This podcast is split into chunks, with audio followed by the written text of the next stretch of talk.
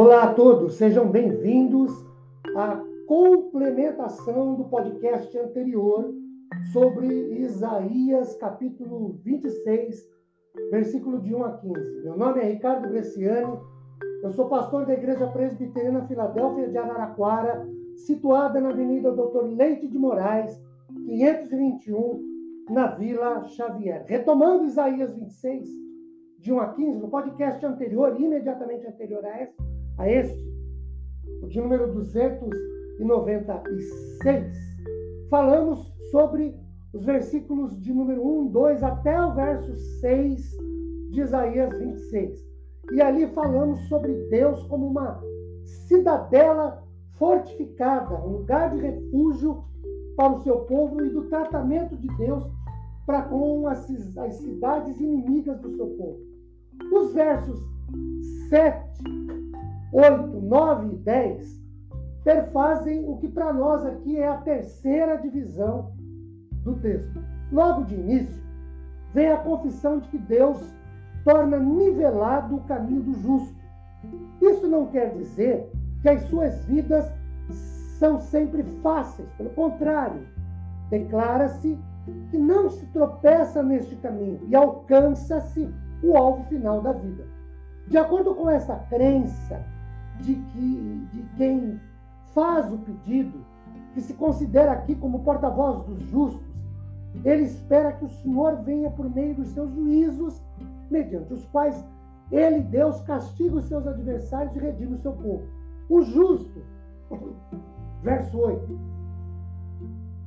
anseia por seu nome e renome, consequentemente, por seus juízos, pelos quais ele, Deus, engrandece o seu próprio nome e aumenta o seu renome. Quem faz o pedido anela por este Deus com tudo o que há nele, também nas horas da noite.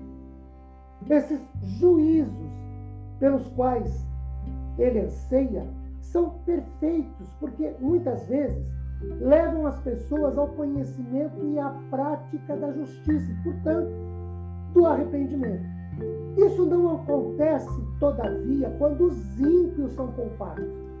Porque nesse caso, eles persistem em sua impiedade. Mesmo em uma terra de retidão, é a frase, onde tudo é ordenado pela lei de Deus, como acontece nos bons tempos de Israel, eles não se sentem movidos para praticar o bem, os ímpios, mas cegos, como são, para a majestade de Deus, eles continuam suas vidas tortuosas e perversas.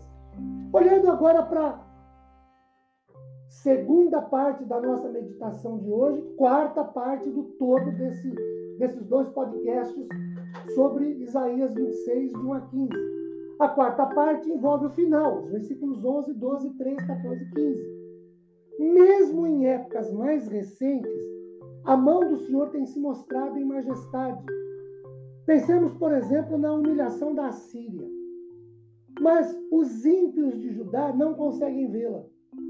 Desta forma, quem faz a oração pede para que o Senhor, por causa do seu zelo, os leve a vê-lo através de sua ira, que ordinariamente é reservada para os seus inimigos, que também os consuma. Mediante esta ação, o Senhor estabelecerá paz para os justos. Essa expectativa é estimulada pelo que ele, por sua mão levantada, de acordo com o verso 11, já fez. No verso 13, temos uma mostra de que isso se refere à libertação dos inimigos estrangeiros. Provavelmente, deuses falsos e não governadores estrangeiros são considerados como alternativas falsas do Senhor, que eles perseverantemente preferiam em outros tempos. O povo deixou o Senhor e se envolveu. Aqui uma promessa com outros deuses. Aqui uma promessa de libertação. O povo do Senhor deve aos seus atos apenas o fato de ter sido libertado daquela opressão. E agora pode louvar o seu nome por sua libertação. A sua redenção não foi feita pela metade, é completa, porque Deus não atua a favor do seu povo pela metade, mas sempre de maneira completa. A frase os mortos não viverão de novo, verso 14, para dar ao seu povo plena certeza de que os opressores jamais voltarão.